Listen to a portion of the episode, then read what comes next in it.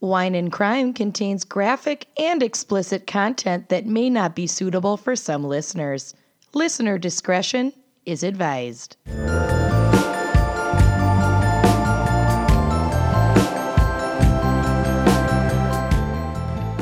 Hey everyone, it's Lucy. Before we get to the show, I wanted to tell you about our newest sponsor, Modsy. As you might know, I've been doing a ton of home remodeling and we just finished the master bedroom. I went to Modsy.com, took their style quiz, and f- took some photos and some dimensions of the room, sent that in, and just in a couple of days, the Modsy designers sent back a 3D model of my bedroom, fully furnished with the coolest furniture, lamps, decor, artwork, everything from places that I love, like Crate and Barrel and West Elm. And I can shop for those exact products right from their website. It couldn't be easier. I love it. So get started today. Visit Modsy.com and use promo code GALS, that's G A L S, for 20% off any design package. You won't regret it. Now, on to the show. All right. You are listening to Wine and Crime, the podcast where Kenyon gets annoyed with her two co-hosts. Oh, story of my life. Just had to burp right before we started. It's fine. All right, no, the podcast where three friends chug wine, chat true crime, and unleash their worst Minnesotan Burps. accents Oh.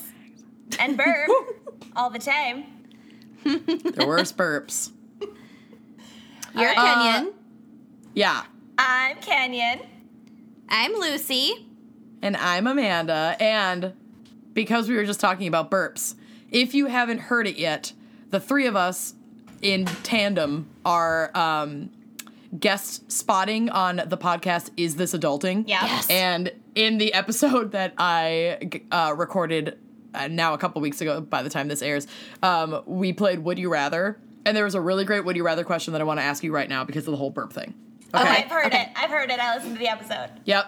Yeah. Would you rather have your breath reek like rotten eggs every time you burp or have a big green like puff cloud come out of your butt every time you fart? I'd prefer the prior because I don't actually burp. I call it a merp. There's Yeah, something Lucy wrong with doesn't my burp. uh, ch- my sphincter. Yeah, she only she only inward burps. It's like a hiccup. Okay. It's like a hiccup, yeah. Oh. Yeah. I chose the burping too because I actually burp pretty infrequently, but I am literally constantly farting. I'm farting right now. Yeah. It is happening. We're all on the same page. Yeah. Mm-hmm. Yep. Definitely. Cool. Yeah. Awesome. What's our topic this week? Sisters. There were never such Never were there flatulent more sisters. farting. Uh, yes. oh, there we go. okay, this week's episode is a really unique fan pick um, Mm-hmm. from uh, $25 Patreon K Sparkle, aka Carrie Slampa. Slam, your, grandpa. Slam your grandpa. but only if he's down with it. Yeah. Yeah, With consent his is key. Mm-hmm. consent. Um, so Carrie Sparkle picked the topic crimes committed for pets. So don't worry, there's no animal abuse in this episode. Mm-hmm. No. At all, because that is And just don't not worry. funny. As in all episodes, we adjusted the criteria of this topic. So Yeah, we basically, did. if it's a crime that involves an animal, it was fair game. Yeah, Mm-hmm. pretty much. We But had not against animals. that. Yeah. No, no, no, no, no. no. Not against animals. If you're an animal lover, you will still be able to love and listen to this episode. Don't worry. And Little as trigger a warning special, for my part, but just briefly. Oh, great. It's fine. Um, as a special treat, she did send us this amazing email about a cat cafe in Boston that kind of sparked like the whole Yeah. conversation about good. what we should cover. And um, while there wasn't really enough there to do a whole like cohesive case on that, for Patreon donors only at any level, we will be posting that email. And then I have a special wine and crime expose informant Yes. In going the Boston deep area. Undercover. who will be going deep undercover to said cat cafe and recording a little bit of audio and possibly video about their experience. A little there. bit of And And, maybe um, their arrest. Audio. patio and may or may not be a couple bottles of wine in before they get their lift to said cat cafe. So please, for the love of God, keep an eye on Patreon because this is going to be amazing. It should be out in the next couple of weeks. I'm still uh, working with that informant to get everything uh, arranged, but there's some really fun Patreon only content that's going to be coming down the pipeline. Yep. Make sure your informant sews like a cyanide pill into his or her collar just in Yeah. case things go south. Yeah, I'm picturing them dressed up as a cat, as in the Broadway show cats. Yeah. Yeah. Go in and ask for an application to be one of the cats of the Cat Cafe. Hi, uh, I heard there was a job opening Yeah. here for cat, Yeah. Yeah. for the role of cat. I've been a cat for 13 years. Um, Um, I yep, identify as a feline. yep. I do. All These right. whiskers are permanent. I implanted them with science and technology. Yep. Perfect. I've only been infected All right. twice. I am on a heavy dose of antibiotics, and I have feline. AIDS. I don't know if feline is. Okay. Moving on. Oh, Uh, what is our wine crime pairing for crimes committed in the name of pets? Mm-hmm. Or Well, I anything know pet that- related. Yeah, pet related crimes. I know that Kay Sparks um, is a big fan of wines from Maryland, but don't hold your breath because I could not find a wine from Maryland. Sorry about that, but I'm glad that You're you flexible. like wine. so that'll that's fun. Um, we chose copycat Tempranillo from Wink Wine Club for obvious Get it. reasons. Get it. Uh, Mm-hmm. Meow. Um, if you are not familiar with Wink and you're just joining us today, first of all, I'm so sorry. Second of all, Wink Wine Club is an online wine club where you can go and peruse their massive selection of wines um, from all over the world, mostly out of California, but they have winemakers that they work with all over the world. Um, these are small batch, unique, beautiful wines. The labels are all gorgeous, done by honestly artists from all over the place.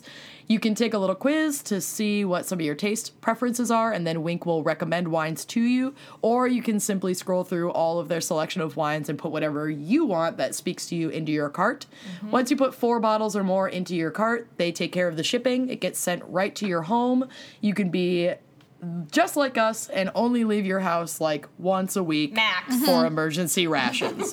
Or Bloody Mary mix. Yep. Precisely. Those are emergency rations. Um, so all of these wines typically fall in the uh, wine and crime approved price range of about $13. If you use the promo code GALS at checkout, you do get 20 bucks off of your first order. So you're basically getting four bottles of wine for like $30, which is crazy awesome for your first order. Um, you can cancel at any time, but I don't know why you would because it's such a great deal. And yeah, it's awesome. So don't, go check it out. That's T R Y W I N C dot com forward slash gals, trywink dot com forward slash gals. Yep. You Okay, won't let's talk regret about it. this wine. Um, Tempranillo is one of my favorite varietals. We have talked about it before. Um, anytime we get an opportunity to do a Tempranillo, which has been once so far, now two times, I get super jazzed talking about this. And uh, yeah, I have a lot of info for you today. So this is another Spanish red, but it's very different from Grenache. A great Tempranillo will have kind of like the perfect balance of leather and fruit and finish really smooth with just a little bit of lingering uh, tannin on the palate. So, again, that tannin is going to give you some of that like lip smacking kind of dry tartness. This has more of a smooth finish because the tannins are pretty low in this red. Um, New World Tempranillos from regions like Mexico or the United States will typically be more fruit forward and less earthly. Or earthy, I Earthly. guess earthly. the earthly These nectar are of the Heaven's gods. Mm-hmm. Gate approved wines. yeah, I mean, they definitely are. Less This will earthly, be more some- hail Bobby. Yeah. Yes, yes, yes, yes. Uh, less earthy, but old world Tempranillo from regions like Spain or Italy will have more of an earthy, leathery note to them. Um, Tempranillo falls almost perfectly in the middle of the body spectrum, so it's medium bodied. Um, great with most foods because it's not super overpowering. Even um, more robust fish like swordfish would be really amazing paired with a tempranillo. Um, salmon could be really good with a tempranillo. Anything that has a little bit of acidity, you wouldn't want to pair like tilapia with it because it's just not a strong enough flavor, but there are a lot of really great reds that go with fish. So don't let anybody tell you that you can't do red wine with fish. And also, just a reminder wine pairings are subjective. So if you like a certain wine with a certain food, that's a wine pairing. That's a totally legitimate wine pairing. So don't let any wine snobs tell you that you can't have, you know, like an Albarino with uh, a ribeye because if you like it, Yeah, Dad. then it's a good pairing. Yeah. I had Yeah. I had a server at a really nice restaurant like six months ago. I ordered a steak and I ordered a white wine because, as we Mm-hmm. all know, I don't drink reds. And he like legit argued with me. He would People not are let me so order a white wine. obnoxious. Oh Yeah, my god. no, that's dumb. Yeah. And also, if you get a nice dry white or an acidic white, that's actually a great balance for a fatty dish. So if you have steak with all that, you know, fat, then all of the acidity and the dryness of the white wine clears your palate between each bite. You would err toward more of an acidic red anyway, most likely with like a ribeye. So you're in this, you're in the right eh, in terms of you know wine snobs. You're in the right avenue anyway. So who freaking cares? Yeah. I hate that crap too. So if you like it, you like it. If you don't, it's not a big deal. yeah. So, sidetrack. Um, though this wine is considered medium body, it can actually taste a little bit more full body depending on the vineyard and the vintage. So, the old world wines with the really earthy tones can definitely trick the mouth into feeling more full bodied than they actually are, which I think is kind of interesting. Um, but the grapes actually have thinner skins and larger size. Like the grapes are actually bigger than Syrahs and Cabs. So visibly in the glass, it's going to look a little bit more ruby and translucent. Like a lot of light is going to get through, and it will look almost like a Pinot Noir, which is crazy. So Hmm. if you like lift it up to the light, you're going to be able to see through it a lot. But when you taste it, It'll it's going to feel taste a lot thick. more robust than it looks in the glass. Yeah, isn't that crazy? Whoa, Yeah. That is crazy. Yeah, it's super cool. Um, this particular bottle clocks in at 14.6 ABV. Hell yeah. And has the world's cutest label with a little kitty dressed up as a lion. Very Oh. sweet. Yeah. You're curious? That's what my dog looks like. Just a cat Um, Pretty dressed much. up like a lion. she the totally grapes. does. yeah, Josie does look like this cat. Um, the grapes in this bottle are cultivated in the Clarksburg wine region of California, so that would can put uh, classify it as a New World Tempranillo. So it's going to have more of those uh, fruity notes to it, particularly blackberry and strawberry notes. So let's pop this open and see how it tastes. All right.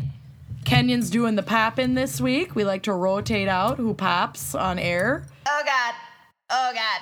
Oh jeez. Here we go. Oh god. My hand is so Oh sweaty. crap. Ah. Oh, Mediocre sad pop. Whatever. Deez pop. Jeez. Pop. Loved it. Lucy, what is our background and psych for whatever pet related crime thing we landed on? Okay, so Pet I have a lot related of crimes. some pet stats for you to open up, open up our palates a little, Okay. Uh, and then I'm gonna get real gruesome because you Perf. know me. My case is real gruesome, so that's cool. Yes. Okay. So these are some pet stats from statista.com. And I rounded these numbers to the nearest million mark. There are an estimated 139 million freshwater fish. That's the most Oh. popular pet in the United States. That was Really? my first and only childhood pet was a Japanese fighting fish named Jumanji. Hmm? Oh my god. A little beta fish. Nope, Japanese fighting fish. Aren't they the same thing? Maybe. Those, like, long, But it flowy tails, sounded those, like, little blue fancy. fish. I'm pretty sure it's the same thing. Okay. And then it I'm died when gonna I was Google on a it while you timeout, continue. and I was like guilt stricken for a long time. I had a bunch of those and I kept his name was uh, Bedford. And uh, I kept him in a giant martini glass and he committed suicide. He jumped out of it and I found him like a little dry piece of leather on my floor. I remember that. You were kind Yeah. of devastated. I was pretty devastated, and then I replaced it, and that one starved itself to death. in the uh, in the martini glass. So there was clearly Something- something with They weren't that feeling it. enclosure. Didn't like, like not like the the, martini conical. Yeah. yep. Yes, these fish are the same as beta fish. Oh. Sorry, Kenyon, to There you make go. you feel well, sad. Japanese it fighting fish sounds sounded cooler. cooler. Bedford and Jumanji are somewhere in the big martini glass in the sky, not trying to end their own lives. Their little fish ghosts are like, not another martini glass. Okay. Oh, Poor babies. Okay, so we jump from 135 million freshwater fish down to 94 million cats. That's the second Ooh. most popular pet. 90 million dogs. Yeah, dogs. 20 million birds. Birds are Ugh, horrifying. Scary. Birds are Boo. scary. 19 million saltwater fish. Too high maintenance. 14 million, quote, small animals. Like gerbils. And hamsters and guinea pigs. And hamsters. I had so many hamsters and so many gerbils over the course of my life. Well, they should have said small mammals because the next number is 9 million reptiles, which are I generally want a small. leopard gecko so bad. They're really pluck soft. Oh one from my backyard. There are like a million God, geckos yes. in my backyard. Ugh. I want one. Ever pulled They're one of their so tails cute. off? Uh, Don't do that. I did they try. grow, they once. grow back. Yeah. What? And it didn't. It like didn't affect it. It didn't even like move. It just like blinked at me. Yeah, they can like you release tried their to tails. pull off a gecko's tail. No, I just tried to. And then- I wanted to get it out of my damn house. She Oh, tried to okay, pick it that's up, fair. and it released its tail, Ugh. and then the tail like wiggles for several minutes after. Uh-huh. yes. Yes. And then they grow a new one. Yes. and then they okay, grow a so new I one. didn't. So I didn't They're so actually hurt cool. it. Okay. No, they're fine. Uh, and then eight million horses. A lot of horses. people. Horse people. A lot of horse people. I can't Pet believe ownership. freshwater fish is the number one, but I guess it's because you don't really have Like just goldfish one. and shit. Yeah, and you, koi fish are so cool. Dan's mom has like some of those big, or used to have some of those big koi, and they're like water dogs. Yeah. They like Yeah. come to you for treats, and they're really freaking smart. They're super cool. Uh, Fish. A bunch Mm-hmm. of people have them here because they people live in like these big mansions with like moats around them, and they've Mm-hmm. got koi fish. Yeah. Love I it. also wondered if that number includes like stock fish. Like when you have a pond on your property, you can stock it with fish. Oh yeah, Mm. maybe. That would be Uh, cheating, I think. Eh. Unless unless the pet has a name, I don't think it counts.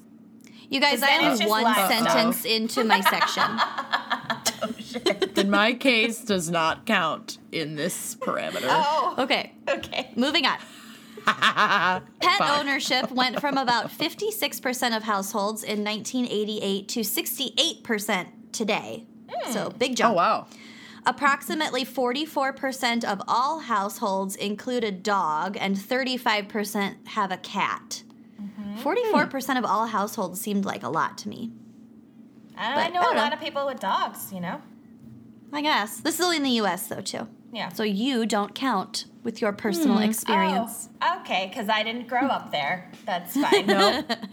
Get out. According to the, okay, here's your trigger warning, but I'm saying it for a reason. According to the ASPCA, approximately 1.5 million shelter animals are euthanized every year. Oh. And I'm saying this as a PSA to spay and neuter your pets and also adopt, don't shop. Adopt. And also, when you're Yes. adopting, look at the adult animals too.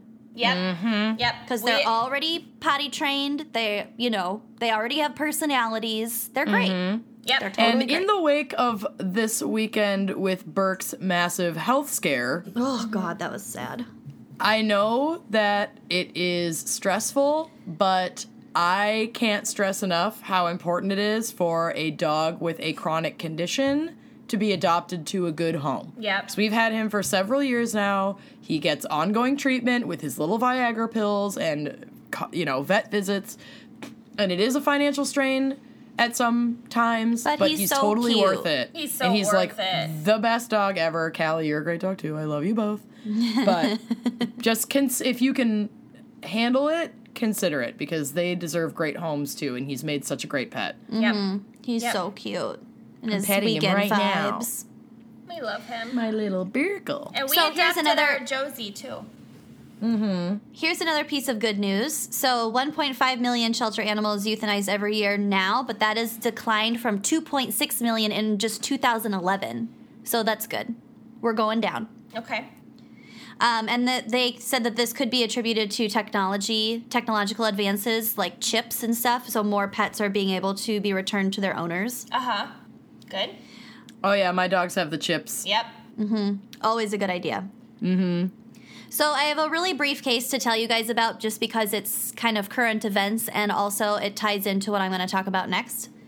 Uh, back in December of 2017, Virginia woman Bethany Stevens, 22 years old, was found being eaten by her two dogs out on a wooded trail. Oh Um, no. Their dogs, This is why you never go hiking or do anything athletic. Sports. The Sports dog- are dangerous.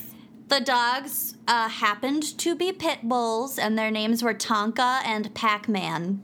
Tonka. Oh god. And they are also Babies. in the big martini glass in the sky because they were euthanized because duh. Um, I just want to make one thing very clear, however, because If you're talking there about is such pit bulls, a stigma I'm getting about there. pit bulls. I'm getting okay, there. good. I want to make sure we're getting there getting because there's a very unfair bias against pit bulls, and I am real fired up about it. Yep. we'll get there. Okay. So these good. dogs happened to be pit bulls, and yes, we'll touch on that. According to reports, the dogs were left in the care of uh, Bethany's father, and so she lived separately, and she would come to visit them frequently, but less often than obviously when they were living with her. And then also in this living arrangement with her father, the dogs were kept outside in a kennel, whereas they had been indoor dogs when they lived with her. Oh, So I don't that's know important. how. I don't know. How, I mean, I guess some people have to do that, but I just think that would be such a hard transition for a dog. Yeah. Yeah. Yeah. Well, yeah, Yeah. apparently it was. Clearly. Yeah. Um, so she came over like almost every day, every other day to hang out with them. But again, they were living outside, whereas they had been living inside. Um, so she came over that day and took them out for a walk in the woods. And when she didn't come home after like a day or like at least a very long amount of time, her father went out looking for her and found what was apparently a horrifically mauled carcass and two dogs guarding it. He at Oh. first thought it was like an animal carcass, So they weren't. Mm-hmm. and that, Mm. they- that's how badly she was eaten up. so they weren't stuck there. The dogs. It wasn't like they were tied to something and they had nothing else to eat. No, no, and we'll get to that too. Oh. Um, so the dogs were guarding her body, and then the the guy went back, called the cops because I think still at this point he didn't realize that that was his daughter. Mm-hmm. She just thought Oh. there was something wrong. Um, the cops came and they said that they witnessed the dogs eating parts of her flesh, and later said that Ugh. she Oh. had defensive wounds. So they concluded that the dogs had attacked and killed her, and were eating her later. Um, Oh. According to dogsbite.org, which I thought was interesting, it wasn't dog Dot E bites. edu. It was Yeah. dogsbite.org.edu. .gov. there Dot were net. 20, there were 22 dog bite related fatalities in the United States in 2016. Pit pit bulls contributed to oh shit, this isn't right. I think 27 dog bite related fatalities and pit bulls contributed to 22 of these or 71%. While while pit bulls are only 6% of the dog population in the United States. Oh. And Rottweilers came in second with two of these deaths. When are we gonna get to the part where pit bulls are vindicated in this situation? I 'Cause have this is one more not- sentence and what then I'm I getting to want. that. Almost I- half of these what? I was gonna say cognitive dissonance. Yeah. I don't want to hear this. We're getting there. Okay. I'm just laying Yep. out the facts. I'm telling you why people think that pit bulls and Rottweilers are so dangerous because they are involved in a lot of these fatal attacks. Mm-hmm. Um, of these attacks, almost half were kids under nine, and most of the victims were women. That is also Mm-hmm. important. Uh, pit bull advocates say that they that pit bulls are not inherently violent, but they are often used for fighting or treated poorly, and that causes them to attack people. And these dogs Correct. biologically are very strong physically and also very assertive. Mm-hmm. So just psychologically, when they decide to do something, they do it. There's They're like, also incredibly smart, so they're easy to be trained. That's why they're so great as fighting dogs because they have like all of those elements. Yep. They're strong and they're resilient and they're assertive and they're really fucking smart. Yeah. So when you train them to do something like attack, Yeah, Uh-huh. they're they gonna do do it. it every time. Yeah, and even if you don't train them to attack, as I'm sure most pit bull owners don't do, they don't train them to attack. But Yeah. uh, if they are, if they have a certain level of anxiety and they decide that they are in danger, they need to defend themselves in a split second. Yeah, they will defend themselves very powerfully. That being So- said, there's always the exception to the rule with any breed. Oh, yeah. And I think my Yeah. aunt and uncle had a pit bull or a pit mix, and Mm-hmm. it uh, it was a rescue, and it had been trained to fight, but it didn't. It like basically that it didn't have that personality. It wasn't an Mm-hmm. aggressive dog, just naturally, and so it was abandoned by whoever was trying to train it to fight. Um, and then they rescued it, and it was a sweet, sweet, gentle, loving family dog for like the whole They're time so that they had sweet. him. Yeah. And they're so cute and they're so soft. yeah. Um, You know what dog is like shockingly dangerous, especially if you have kids, is wiener dogs. yeah, Oh. wiener They're dogs. very nippy and aggressive, and they Yeah. Mm-hmm. will go for like a crawling baby's face. That's like a legit thing. Shit, man. Um, Yeah. So the ASPCA says that a well socialized pit bull is no more dangerous and no less intelligent than a golden retriever. So Mm-hmm. if you want a pit bull because they're so cute and adoptable, Mm-hmm. and you socialize it well, it's going to be the nicest family dog you'll ever have. Like there's nothing Socializing- inherently dangerous about a pit bull. Yeah. Mm-hmm. But that being said, socializing a dog is hard work. So I Mm-hmm. was just gonna say, yeah, if you gotta are put in that rehabilitating, time. if you're rehabilitating any kind of dog, whether it be a pit bull or anything with aggression or like social anxiety disorders, Yeah. make sure you have the time and the space to be able to really commit to that. Because or if you habilitating can't- it for the first time. Right. Like as a Exactly. puppy. So make sure you're able to take on that kind of responsibility because it is a full time job. yeah, it really is. Also, our dog Josie is like very, very submissive and passive and gentle and whatever, As- and afraid of beetles. afraid of afraid of anything. A beetle flew into the house the other night, and she she fled under the coffee table. Was like So cute. Thanks, baby. So so ferocious. No, but um, oh, she's so big too. she's big and just such a baby. But um, she's also racist, and we try really Oh, hard God. to socialize her. she lives. I know. We try so hard to socialize her, and and you know we have friends over and everything, and just try to get her comfortable. But like, she's racist. It takes Oh, her she a needs to get very woke. long time to warm up to people of color, like anyone who Oh, not as my. pale as I am, basically. God. Zach. It's, it's really a Zach gets problem. a sunburn. Oh I'm so sorry. I'm really sorry. I oh tried. my god. Oh, that's bad. Yeah. Ah, she was six months when we got her. We don't really know what happened before that. Jesus. Well, keep working on that. Yeah. Okay. It's a struggle. So I several weeks ago when I was first reading about that story I just told you guys about, I was googling it because obviously, and I read this really cool article from National Geographic about why pi- pets might eat their owner. Ah, okay. And it's a behavior called indoor scavenging. And it's not necessarily because the pet was hungry. Oh, Um, good. so- let's say like and this is this is just about like people being found in their homes and their pets have like been eating them it's Yeah. not it's not this isn't necessarily about pets attacking Attack. and killing It's their like owner people who die. yeah so Like how Lucy is gonna die alone and be eaten by her cats. yeah. yeah oh for sure and i'll Yep. get to that Yep. honestly as long as i'm already dead Go for it. whatever Yeah. i'm not brings, using it Ah. Brings them No. joy. Okay. i'm not using my lips Good God. Okay, so generally, pets, uh, dogs, and cats try to provide comfort by licking, especially their head, the head and face area of their owner.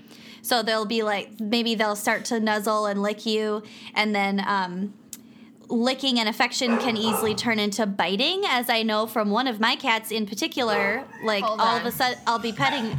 Speaking of pets, Josie. Jeez, is there a cat? Is there a cat outside? Oh It's a my beetle. God. Oh my god. Oh God, it's a beetle! Everybody run! Burn it with fire! It's a person of color. Batten down the hatches. I'll be right back. Oh my God! Josie. So, licking and affection can easily turn into biting, as I know from one of my cats, Ray. I'll be like, you know, petting him and being all nice, and all of a sudden he's like attacking my hand. And I know it's because he loves me, but like sure. it hurts. Yep. Um, so, fine line between licking and biting. Um, and they also might start biting if they're like kind of panicking. So, Mm-hmm. like if they're if you're unresponsive on the floor and they're trying to revive you, and then they start to panic, that could easily turn into biting. And then if they taste blood, then their instincts can kick in and they'll just eat your face off. Oh. Okay. And also, right. like Oh, That escalated quickly. faces are super faces are super fleshy and soft, especially your nose and lips. So, generally, Delicious. If you've never had pig cheek, woo, you haven't lived. woo, pork belly. So good. Um, so here's a quote from the article that I thought was cool. The pattern of scavenging didn't match the feeding behavior of canines in the wild, and they're referring to like these cases of ant- pets eating their owners. They don't match the feeding behaviors of canines in the wild. When dogs scavenged dead owners indoors, 73% of cases involved bites to the face, and just 15% had bites to the abdomen. By contrast, canines scavenging outdoors have a well documented pattern, opening the chest and abdomen to eat the nutrient rich organs early on, followed by the limbs. Like Only wolves. 10 Yeah, like wild canines. Only 10% of those cases involve wounds to the head. So it's a very different type of So they, eating a person. So it really is just that process of like sniffing, licking, comforting, and then like, oh, oh, oh god. Oh, food! Oh, it's delicious. Yeah. Oh, I'm so sorry. Uh huh. It's so good. You're delicious. So, of course, sometimes it is because the pet is hungry. Uh, one case in 2015 involved a chow and a lab mix surviving for about a month after their owner died. Oh, God. Oh, baby muffin. All poor that this baby. was kind of cool. All that was left of the owner was the top of the skull. So I assume like the hair, A wig.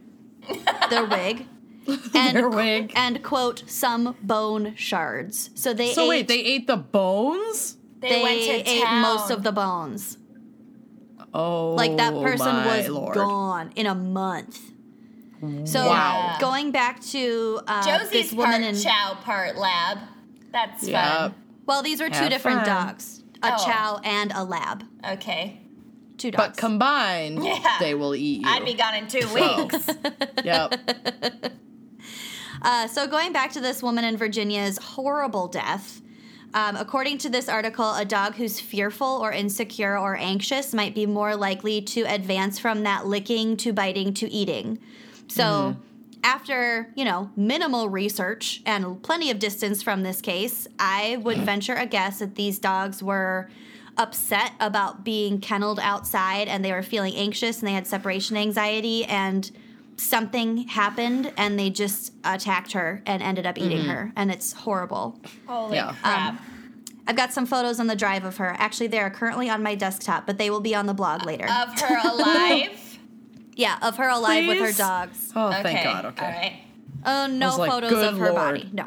No. But Okay. the dogs looked so cute and she looked so happy with them. And like all uh, accounts from her friends and family say that those dogs loved her and she loved Mm-hmm. them. So, I mean, Oh. they're also Something triggered. animals and we can't understand what happened Mm-hmm. completely. Yeah. So, Oh, All right. Uh, if your pet has eaten a face or murdered someone, you might be interested to know that in medieval times, animals were tried just like people were.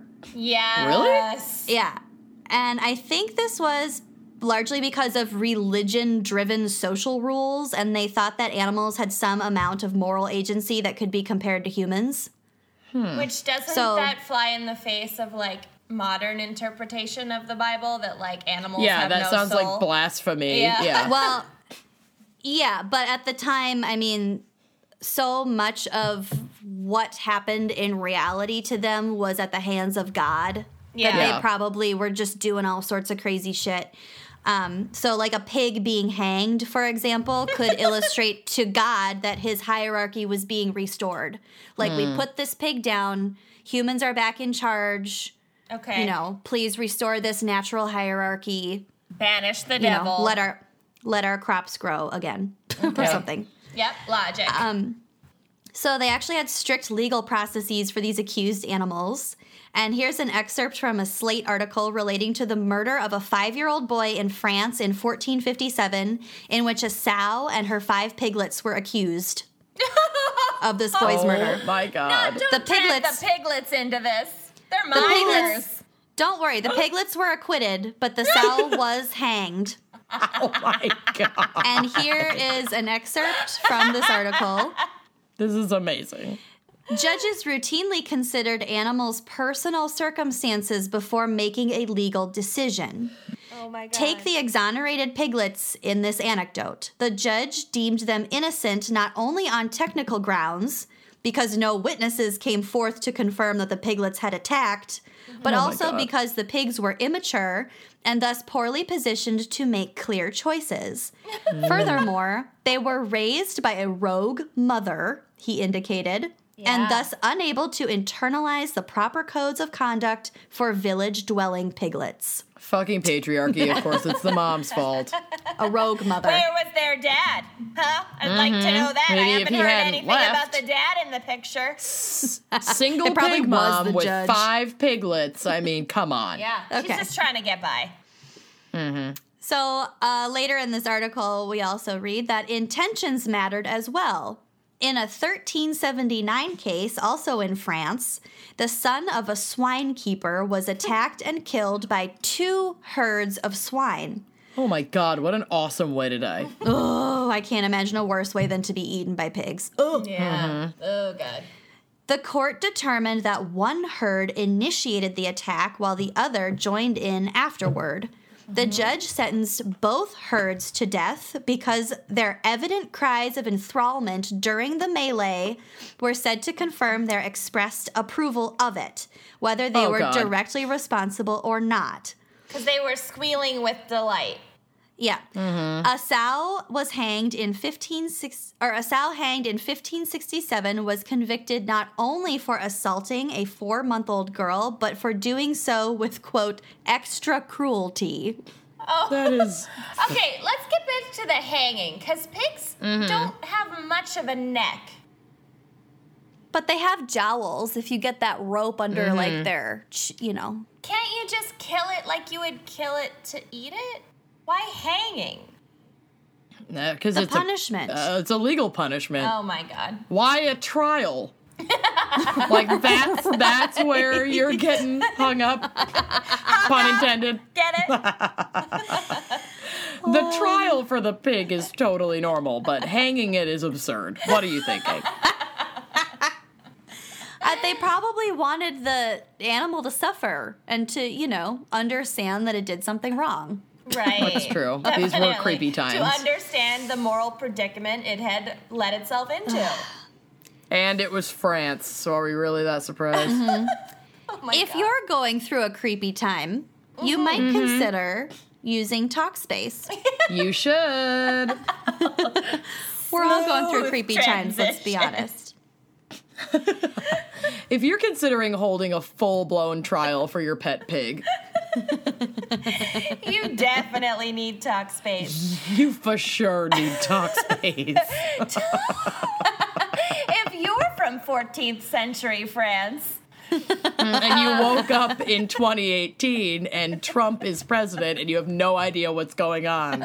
For the love of God. And all you Get want to do is go Talkspace. home to 14th century France because it's better there. Yep. Try TalkSpace. Um, TalkSpace is the online therapy company that makes it easy, affordable, and convenient to connect you with a qualified, licensed therapist uh, tailored Mm-hmm. just to your needs. Um, Kenyon And- had a recent milestone with TalkSpace. I Yeah. did. So um, I ended up switching therapists, and I love my new therapist. Her name is Allison. Shout out.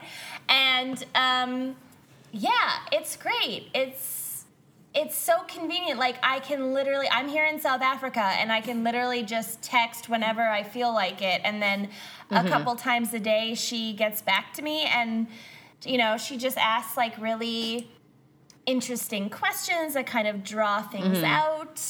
I don't know, it's just a good process. And I used to be somebody that went to traditional therapy but like canceled my appointments more than I went to them. Um, Because I have depression and sometimes it's hard to leave the house, and also because I have um, an autoimmune disorder and sometimes I'm sick, and it's just hard to make it to those in person therapy appointments. But with TalkSpace, I can do it literally from bed or from the bathtub or I do so much therapy from the bathtub. like 90% of my communication with my therapist, Emily, shout out Emily, is from my bathtub. Yeah, it's awesome. It's amazing. Yeah. So Mm-hmm. And like you said, you just switched your therapist and it was super easy. It's so easy to switch. It's so not awkward. yeah, and you're you know it's just it's you're not always gonna find the perfect match right off the bat, but they will work with you to uh, find the perfect match for you eventually. And so it's just like with traditional therapy, you just need to find someone that you really click with and whose personality works with yours and whose therapy style works with yours. Like for example, I want someone who's gonna like dig into my issues kind of it's like if you're going for a massage like i don't want the light touch i want the fucking jujitsu swedish Yeah. I want to Sheep be tissue. sore tomorrow. yeah, exactly. I want to get into some shit. I don't want someone to just listen. Other people want that. Other people want that lighter approach. So, um, TalkSpace has all different kinds of therapists with different backgrounds. They can treat all different kinds of, of issues. So, um, it's just really great, guys. And a lot of our listeners have been kind of sharing some of those milestones with us and talking about how they got into Talkspace after being really anxious or nervous or afraid of therapy for so long or having been out of therapy for so long. And we are thrilled Yeah. that you're doing that. I think it's an amazing step toward uh, taking ownership of your mental health. And if this is something that can work for you, we're so glad to, you know, help provide an outlet for that. Um, so give it a try. You can go to, again, talkspace.com forward slash gals. You get 30 bucks off your first month. Um, it's w- even without that discount, a whole month of Talkspace costs less than one appointment for me for in person therapy Yep. with insurance. Yep. So it's totally worth it. Give it a try. If it doesn't work for you, you can always explore something else, but there's no better time than now to treat your brain. Treat Mm-hmm. your brain. All right.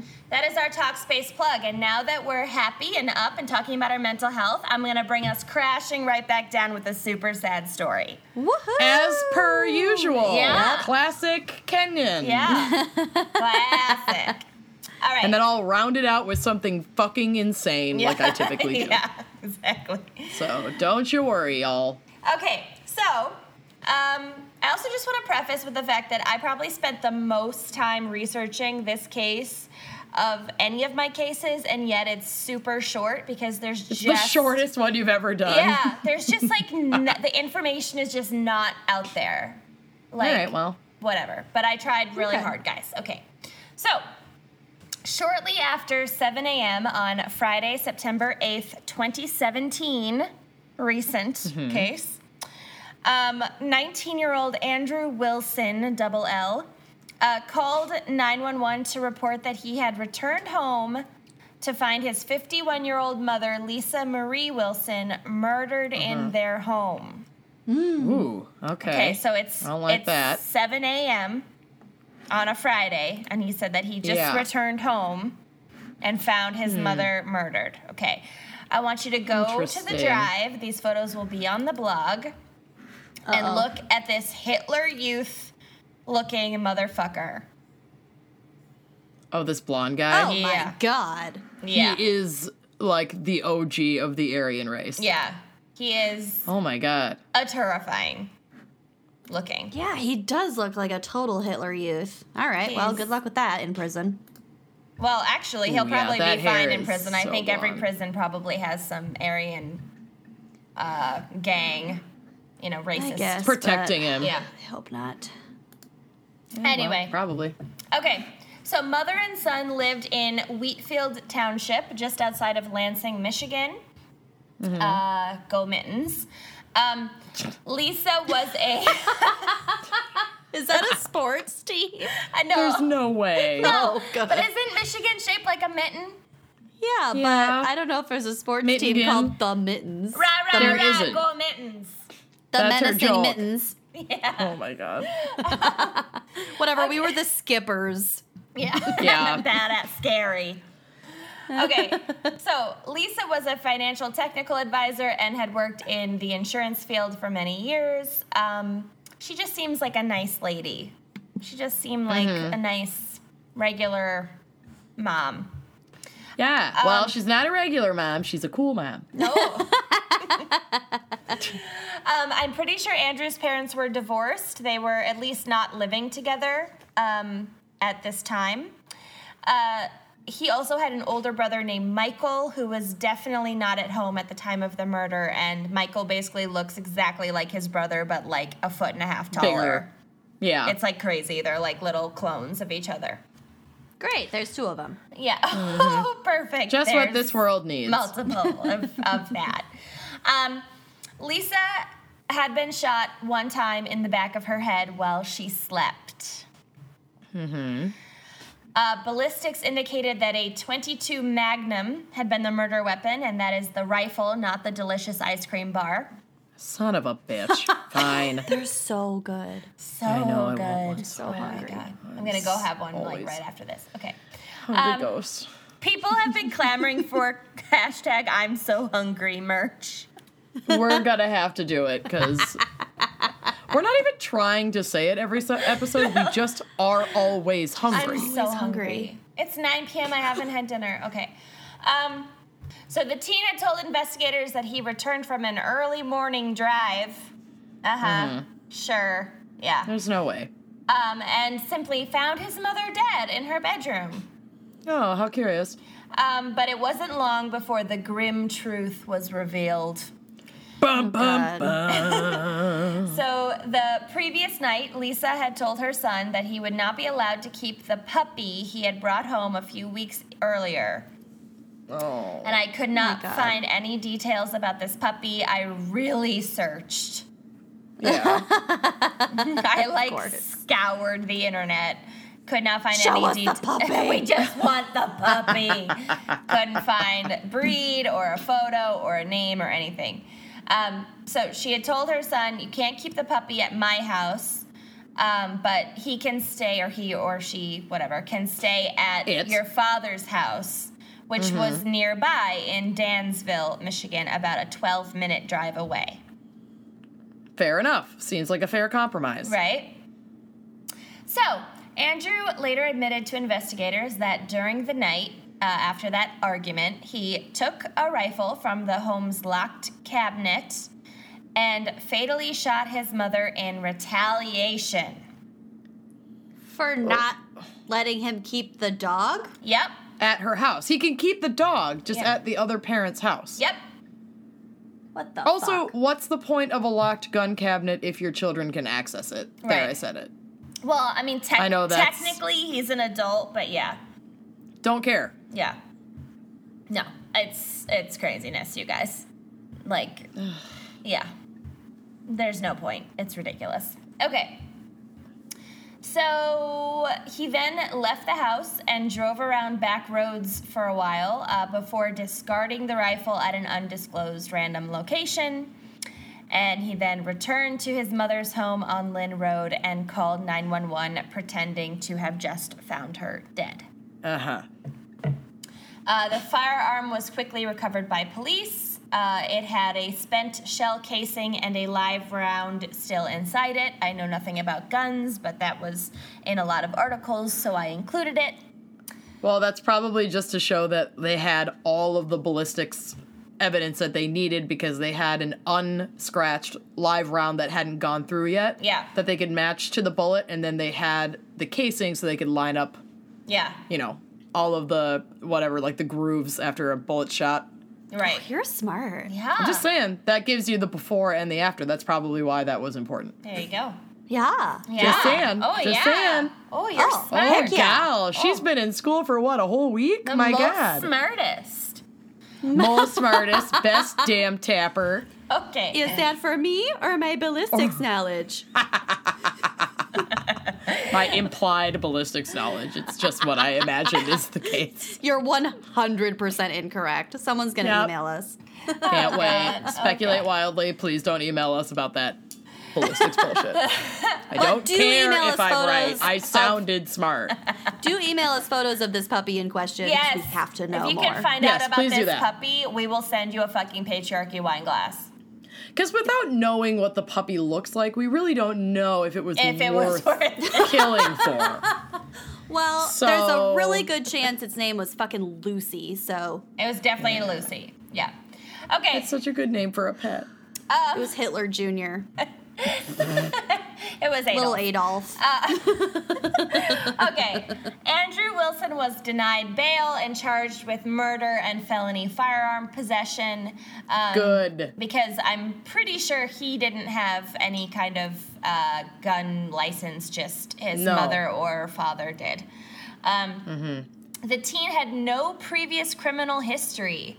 Um, Hmm. He had been receiving uh, outpatient mental health treatment for 30 days before the incident, but that is something that we advocate for and promote, Yeah. and you should be Yeah. getting. Um, but he had not been prescribed any mental health medication and was not taking any medication at the time. And as far as you could find in your research, there wasn't any kind of diagnosis that No. would maybe shed some light. Okay, so he's 19, he's a teenager, he could have been in therapy for any number of reasons. I was. Yeah, his well, his parents were divorced. I'm presuming, like who knows? And also, just like I definitely was already presenting signs of my depression at 19. Mm-hmm. Yeah, oh, yeah, Yeah. it's the most depressing time. yeah. Okay, this is wild though. His uh, defense attorneys brought up the fact that Andrew had previously, quote, received high doses of chemotherapy to treat Hodgkin's lymphoma five years prior to the attack. And that Oh, they were. How is that relevant? Well, they were, quote, concerned that some residual effects uh, of the chemotherapy may not have manifested themselves until recently, and these high doses of chemotherapy may have affected their client's judgment. Five years later? Also, chemotherapy isn't what? That doesn't affect your judgment? What? I mean, the only way I could see it having an effect on your mental health is uh, certainly during the process because it's such a grueling. of course, yeah. Um, But it's not gonna make I've you never- kill someone. No, I'm not. We're obviously not experts in cancer treatment, but having had a close friend who went through several rounds of chemotherapy, Yeah. it didn't make her a murderous, you know, psycho over a puppy. No. Like that doesn't make any sense. That, seems, like, it's a real grasping reach. at straws. They're just Yeah, looking yeah. for anything. That said, we are also not experts. so maybe there was. Who knows? Maybe But there was, but no. I Show mean, me the keep- medical journal that supports that that is possible, and I will eat crow. Maybe there Yeah. was, but there fucking wasn't. So, um, uh, Andrew, well, I think they were just trying to get sympathy, to be honest. To be like, he survived sure. Hodgkin's lymphoma, and like, look at him, he's like a young kid, whatever. Yeah. I think that's what it was about, to be honest. Um, Andrew Wilson recently, like in early January, um, underwent a psychiatric evaluation at the Michigan Center for Forensic Psychiatry and has been deemed competent to stand trial. So, presumably, Oh my tr- the God. trial is uh, forthcoming. Um, Lisa, Oh, we'll have to do a follow up. this Oh, was yeah. last September. this was in Yeah. September 2017. Dang. So Yeah. like five months ago. yeah. So this kid is currently in jail awaiting his trial. Yes. Correct. Yes. Damn. because he was denied bail. So he's been in police custody like since it happened. Um, Lisa's heartbreaking obituary reads uh, Surviving to cherish her memory are her sons, Michael and Andrew. Yikes. And, and also that she loved spending time with her family, playing games, and going to her son's sporting events.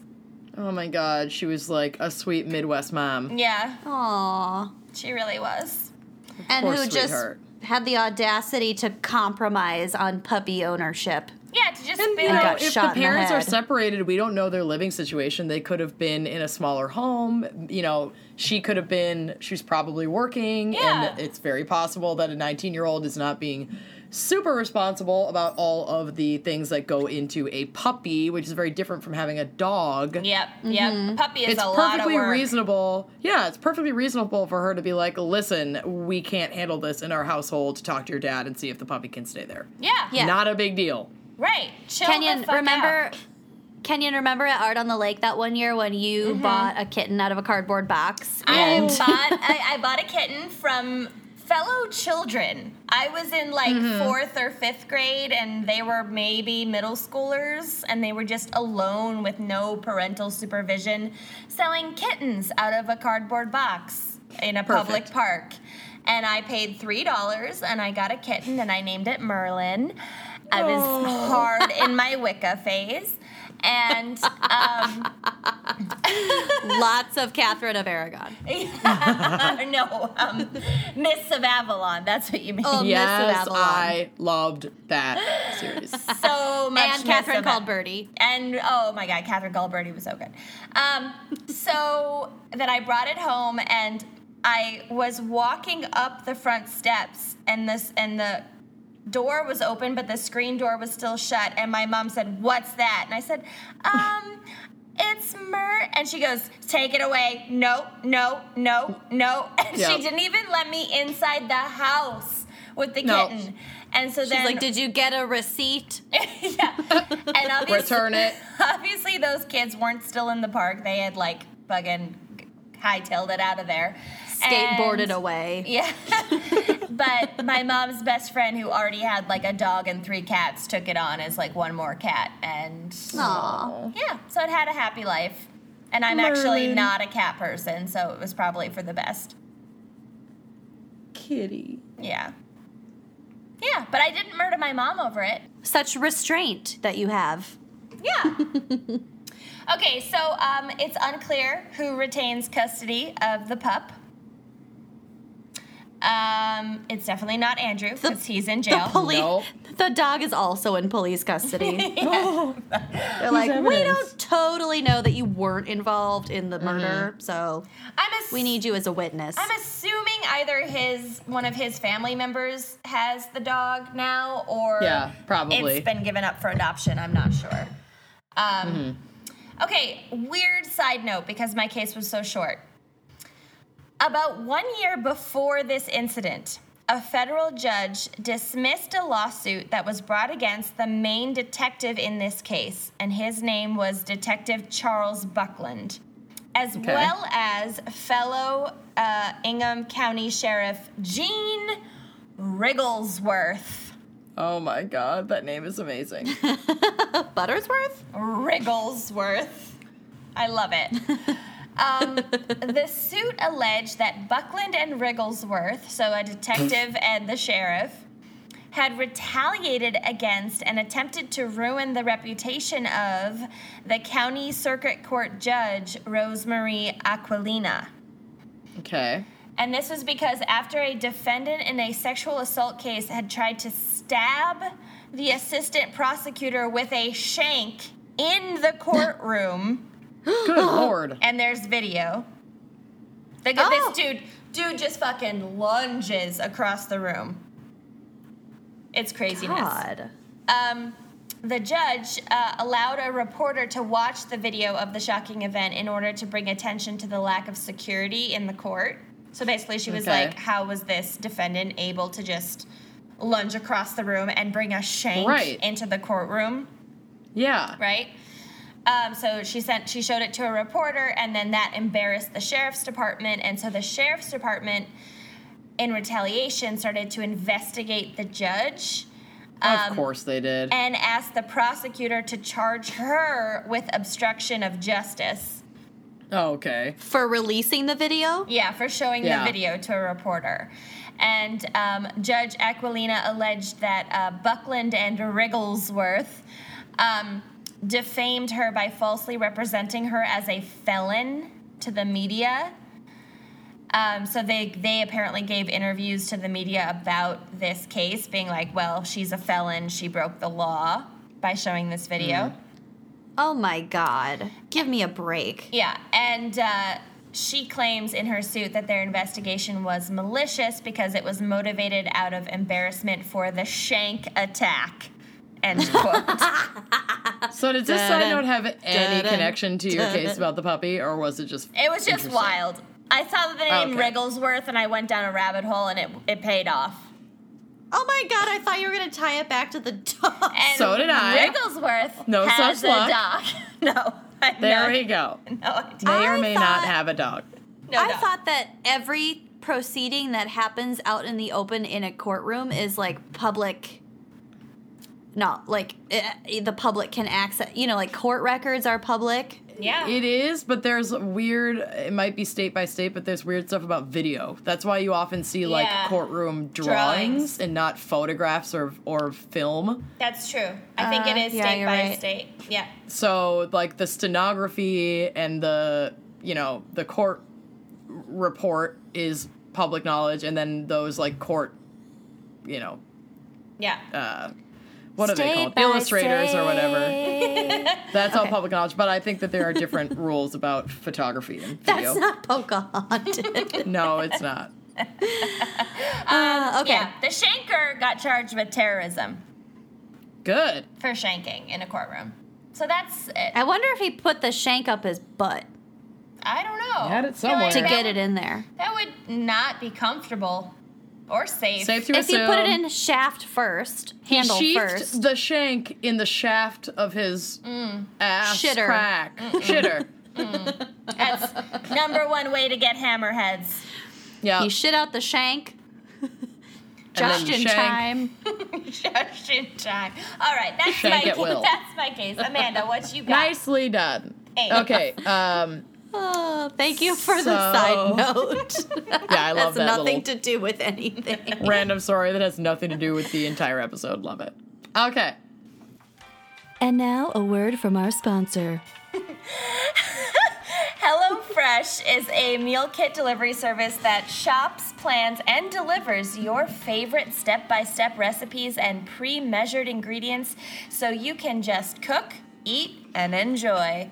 You can choose your delivery for what day works best for you within your crazy schedule. And like all things that we love on Wine and Crime, it's delivered right to your door so you don't have to leave your house in Ever. recyclable, insulated packaging.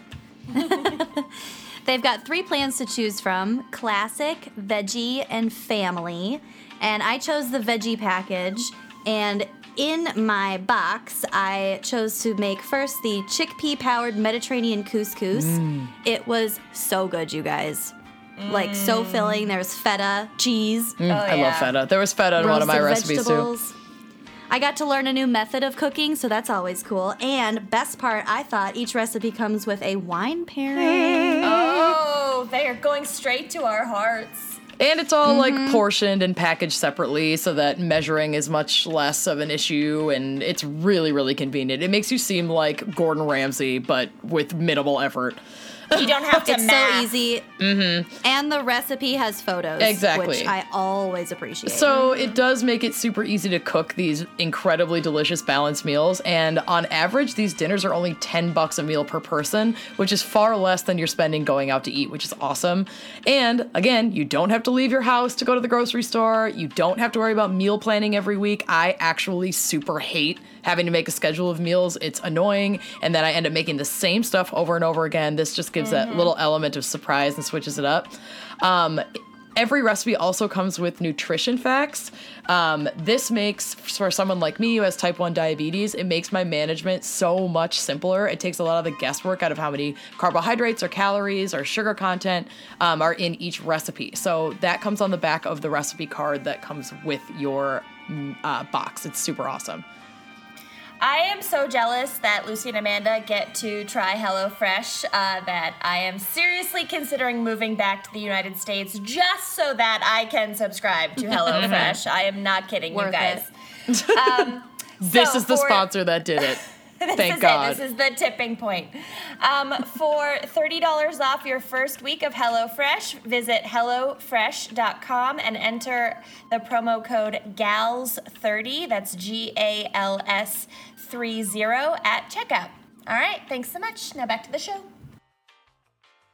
So, this case is uh, interesting, and I chose it for the reasons that you will come to light. Um, and there is a delicious treat at the end of this case that uh, I have to be real is 100% the reason I chose it. So, Is Sit it back. a Magnum ice cream bar? it's not. My God. Yes. Damn it. Just sit back and relax and meet the Pigeon King. Pardon. Like from Home Alone The Pigeon and Mary Poppins? King Arlen Galbraith had bred and raised pigeons since he was a child. and his brother, Garbraith Allen. Brother Galbraith, this is already my I favorite hope- story. I hope HelloFresh has squab as part of its rotation. I went through this. oh, weird you'll learn what squab is. I went through this weird phase when I lived in New York when I was like 19, actually, and I had $40 a month. Or no, yeah, no, I had $40 a week to live off of. And there was this really cheap Vietnamese restaurant, and like the cheapest Oh, thing no. on the menu was quail. Oh, I'm yeah. pretty sure I wired you 40 bucks one time because you were just so was- poor. I was penniless, you guys. Mm-hmm. I stole toilet paper from the public library to survive. I love it. I was so fucking broke. No, but um, yeah. So I ordered. I ate a lot of quail, actually. Hmm. Well, quail and squab are different, Yeah. but the quail you were eating, I can almost guarantee was, Was, pigeon. squab. Was, definitely Yeah. pigeon. Was bunghole. So Thousand percent. He Big bone. claimed that through his half century of experience, he had bred a superior racing pigeon. okay. Arlen began his pigeon breeding scheme in 2001. His Oh pitch was simple. Quote, I have a plan to save the family farm. And he wanted to, quote, put smiles on people's faces. Ooh, I don't like those people. Yep. What's a racing pigeon? Eh, I mean, it's pretty self explanatory. It is a pigeon that you race. Yeah, but if you just Nope, let a there pigeon isn't go, no it's going to more- fly in any direction. No, you Oh, you, don't, train not a them. racing pigeon. You train them. Yeah. Please don't stop me for such stupid bullshit. I have lots of questions about racing pigeons. Yep, it's they're fine. gonna I'll have Google to wait it later. until you can Google them yourself. I just can't believe this wasn't part of your notes. That's all. That's all. Taking advantage of the fact that farms across Canada and the United States were starting to see income dives, the likes of which we hadn't seen since the Great Depression, Arlen took his business promises to the farming folk of Canada, promising rich returns. again with the Farmers Canada. were to buy a breeding pair of pigeons at prices that range between 100 and 250 bucks a pair. And under a 10 year contract, Galbraith guaranteed to buy back each chick for $10. $10 each. Okay. Okay. Okay. So a pair of pigeons can raise about 10 offspring a year. So within 12 to 24 months, one to two years, the farmers would have earned back their investment on the breeding pair Mm-hmm. and then continue to make money as long as the breeding pair continued to breed. So it seems like a pretty simple Why? and wha- pretty, What's in it for him? It's He- a pigeon pyramid scheme. yeah, that, that precisely. You will, Okay. we'll get there. Okay. Through ads in farm magazines and mailings, he recruited his first investors. Many were the Mennonites in Waterloo County, southern Ontario. When asked about the end market for the pigeons, Galbraith was always cagey.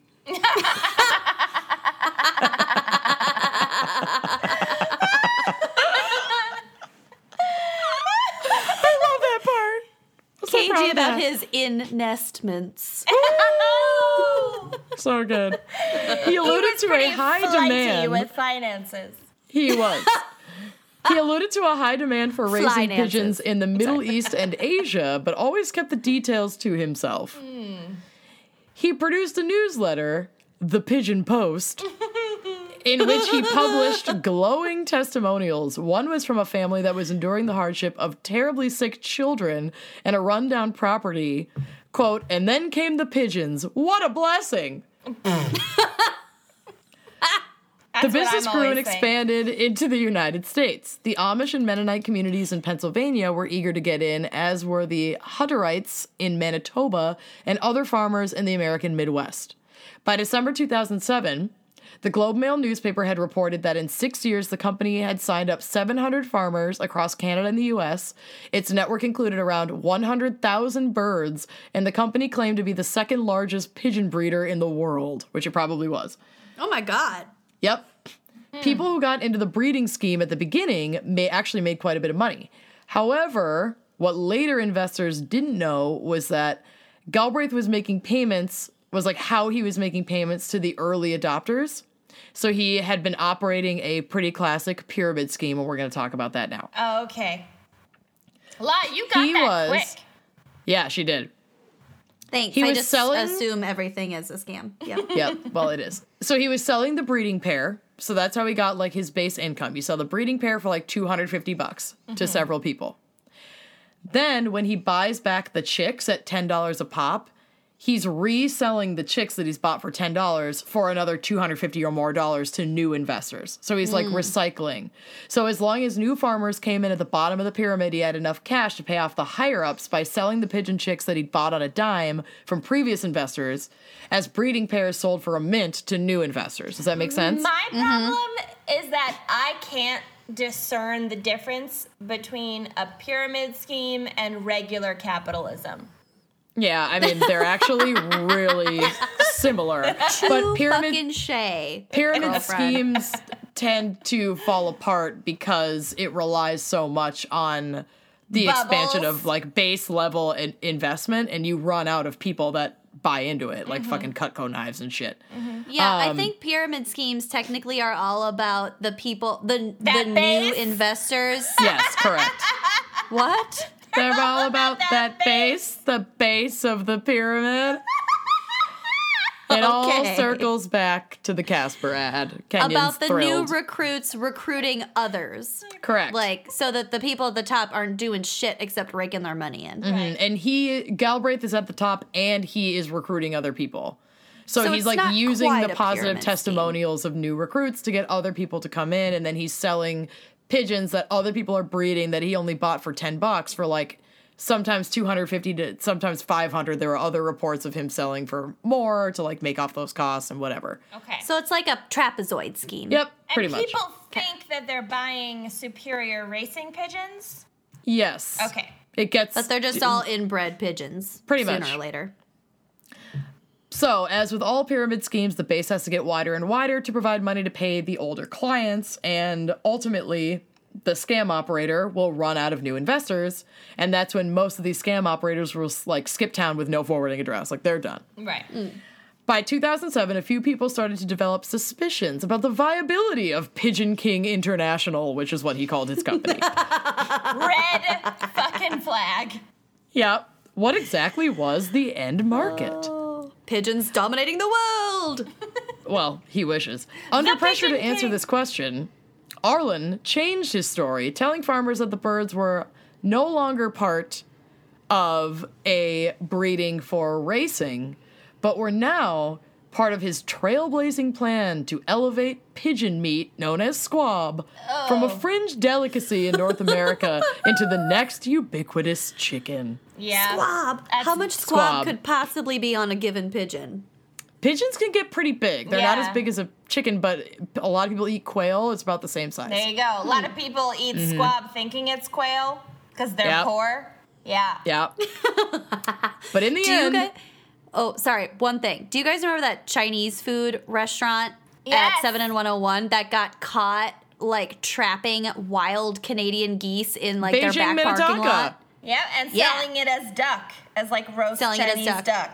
Yeah. They just That's It was- amazing. They're like they their restaurant was in a strip mall next to Cub Foods, and in the Yeah. back of it was like this little pond, and they would just catch geese back there, and that's what they would cook.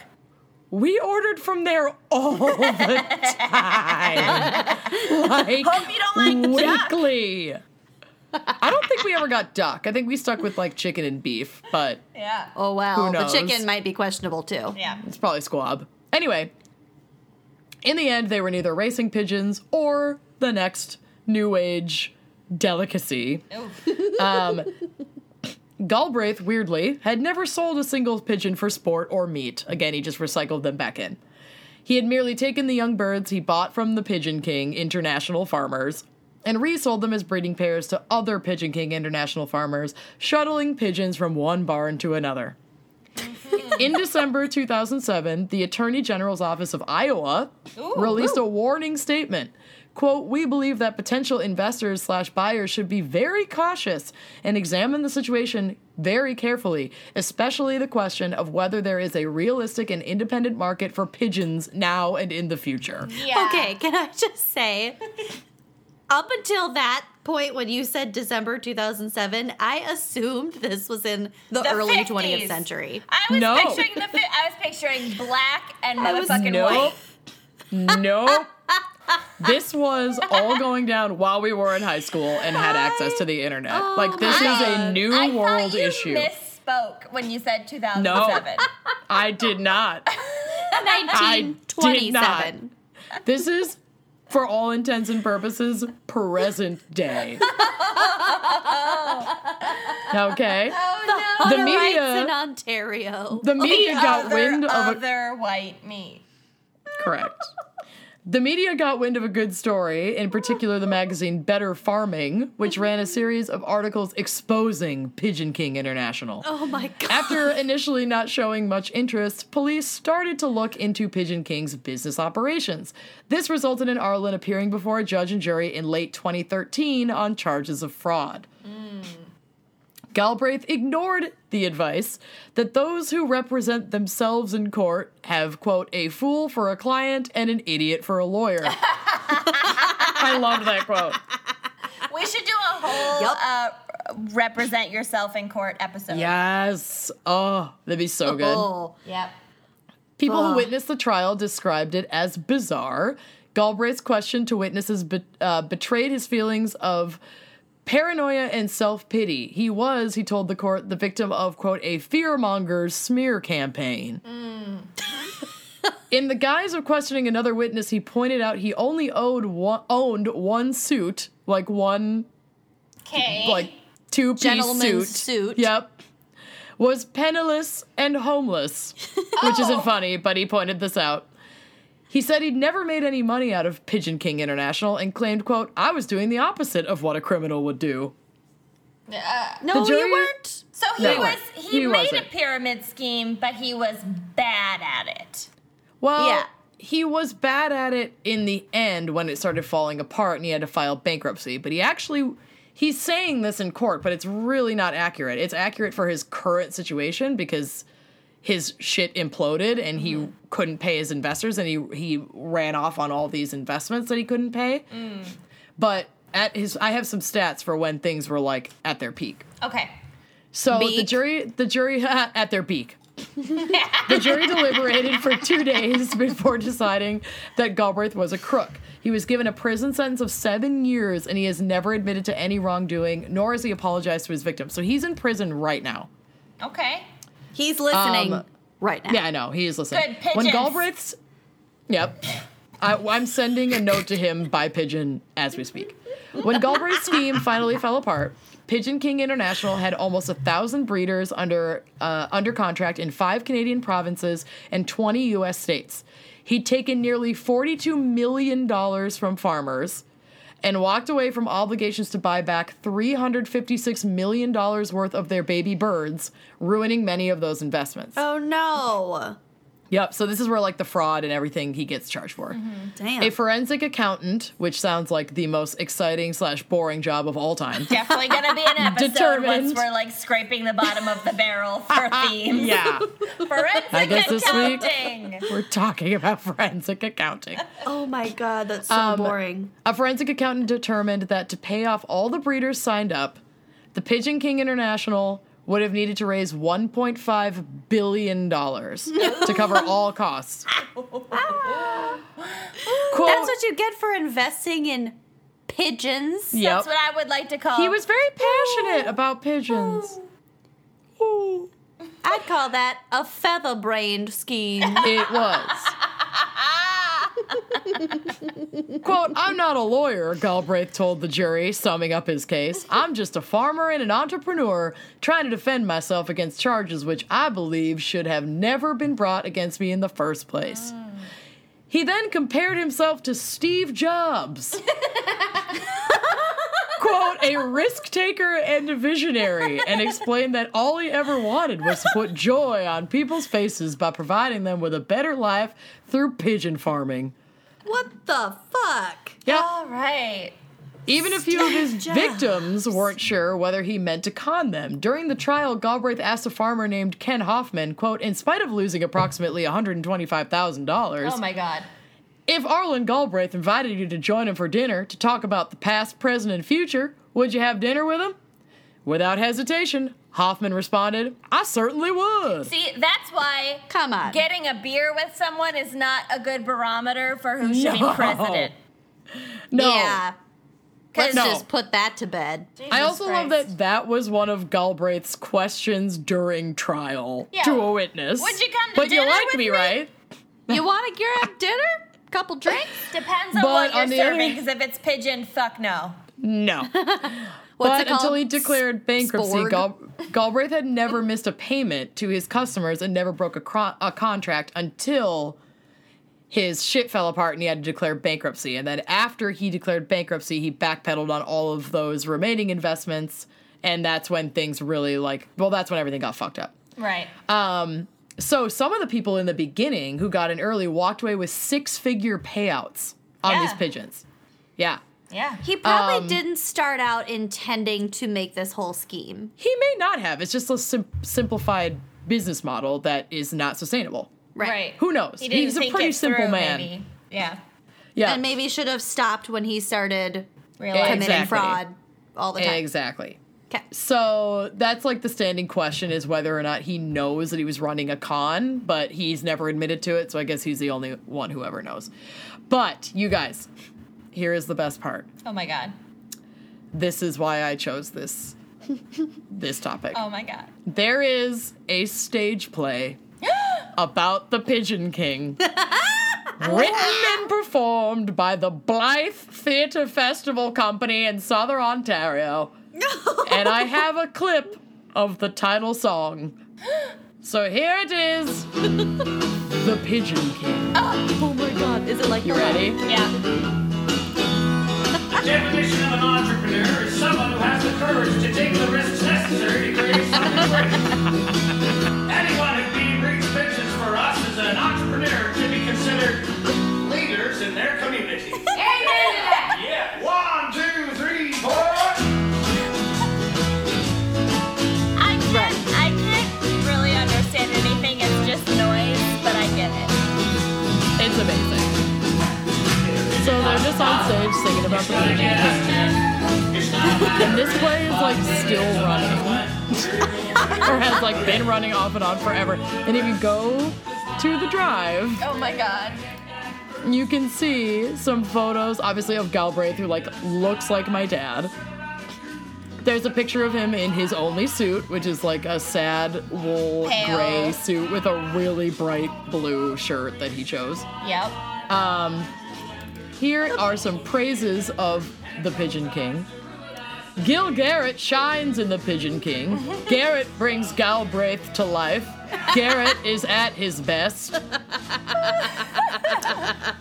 yep, Brings so Galbraith Braith to, to life. and then there's a still of the stage play. And then there's a little graphic of like I love the graphic. the rundown of a pyramid screen scheme. And then there was actually a big New York Times article written about this, and this is a, a painting that like an artist did of Galbraith sitting with his chicken or his pigeons, which is really creepy and Oh amazing. my god, I love Yep.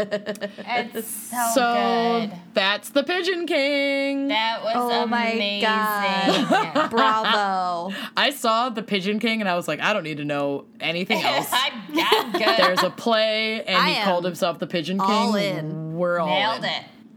Yep. All right.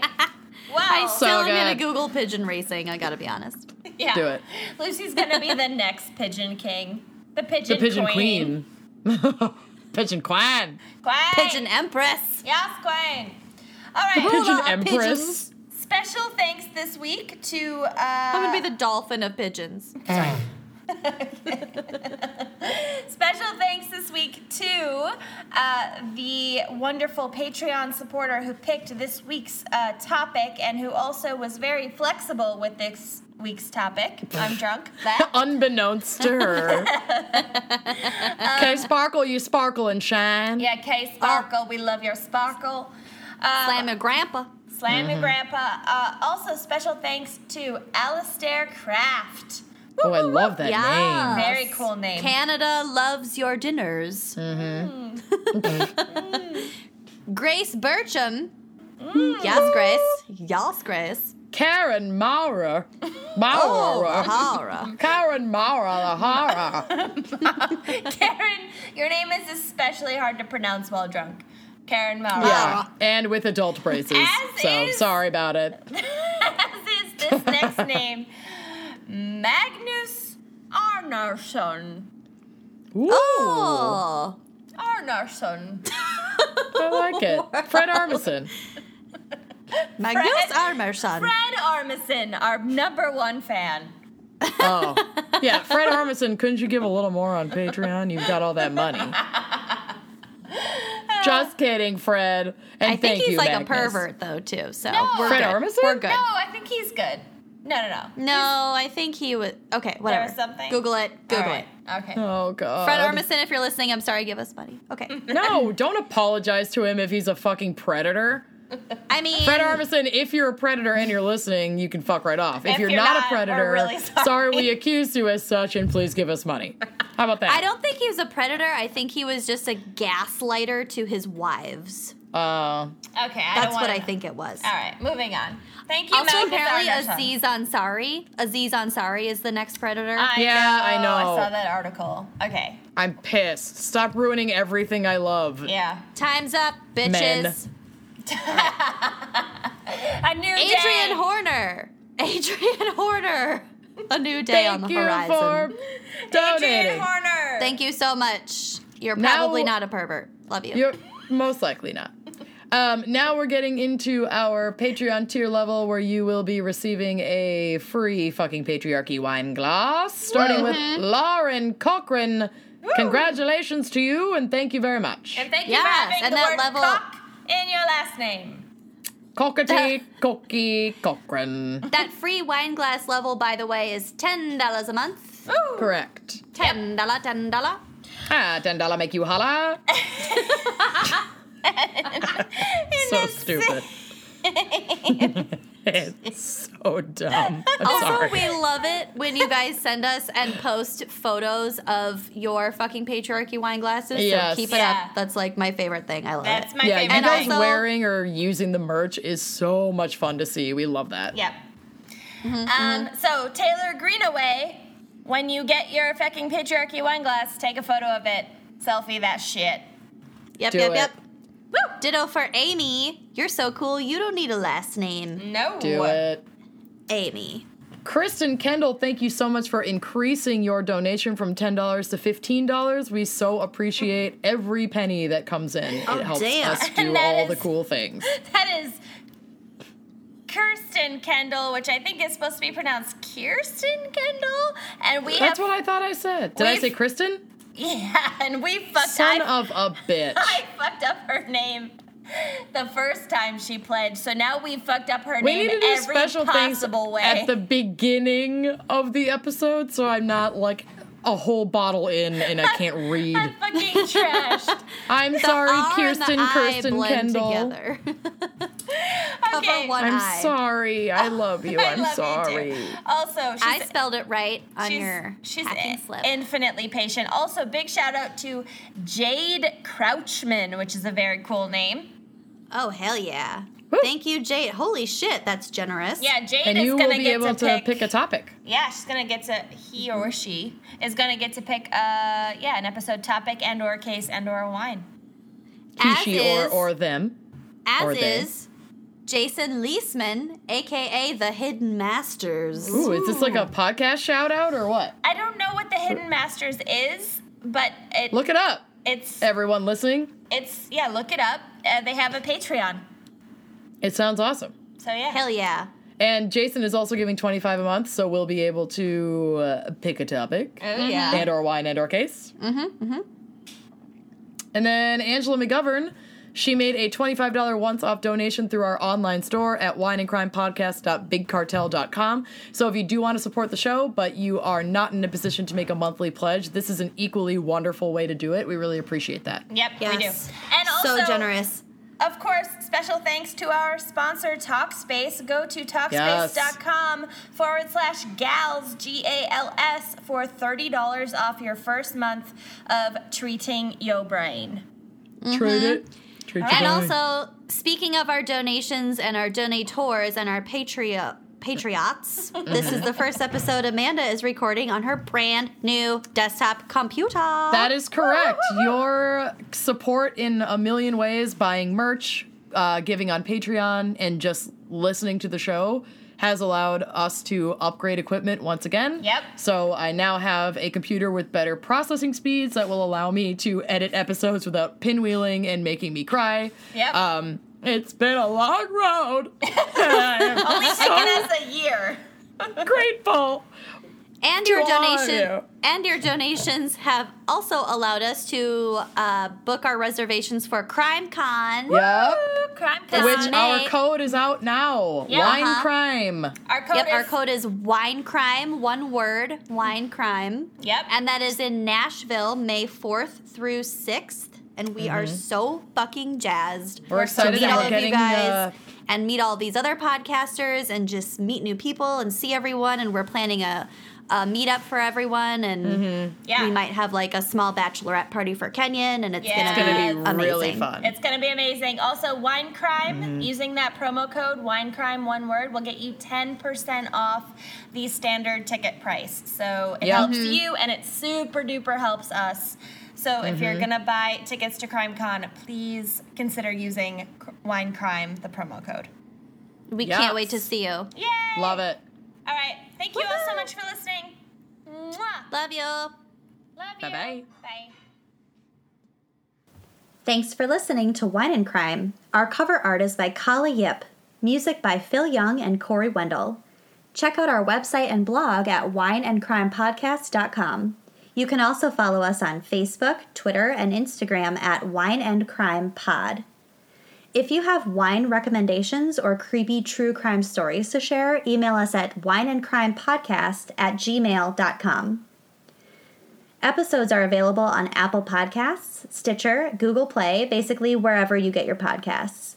More importantly, if you like the show, please rate, review, and subscribe on Apple Podcasts. It really is the best way to spread the word. We are a totally independent show, so if you'd like to support us and get a shout out on air, visit our Patreon page to keep this podcast and the wine flowing. Cheers! Hey, I'm Beth Gibbs, and I host the podcast Totes Recall with three of my funniest and most forgetful friends. On Totes Recall, we use our terrible memories to try to recall movies from our past. Are there pterodactyls in this one? No. I think doesn't it fly away at the very end? No, those are birds. Then we watch the movie off air and come back to talk about how wrong we were. To be fair, They were pelicans. they look like pterodactyls. A pterodactyls. lot of birds look like pterodactyls. Especially kind of the a point. pelican. If you put like a chickadee up there, you wouldn't be like, oh, Why that's would a it be a chickadee on a Costa Rican island flying around the ocean? Check out Totes Recall on Stitcher, Apple Podcasts, or your favorite podcasting app.